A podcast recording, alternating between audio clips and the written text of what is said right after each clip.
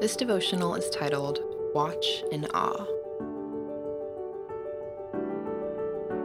For he will command his angels concerning you to guard you in all your ways. Psalm 91 11. There are several places in Scripture where this passage is quoted.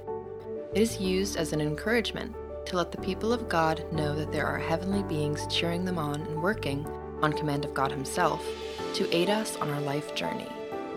Psalm 8 tells us that God, in His infinite wisdom, decided to bestow upon us mere mortals an incredible opportunity an appointment to be stewards over His creation.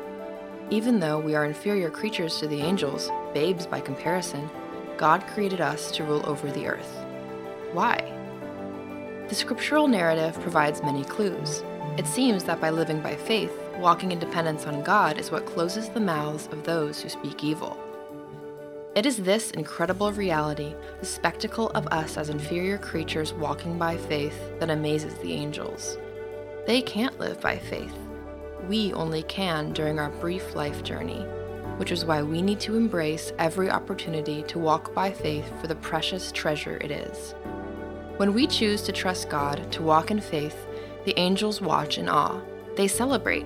They travel to and fro in their efforts to aid us along our path, amazed that we make the choice to believe even though we can't see. Ephesians tells us that when we walk in faith, we provide insight for these heavenly beings to learn of God. But of course, this once in existence opportunity is realized only when we embrace and act upon the opportunity to actually walk by faith to live in obedience, to be a courageous witness. The angels are watching because so much is at stake.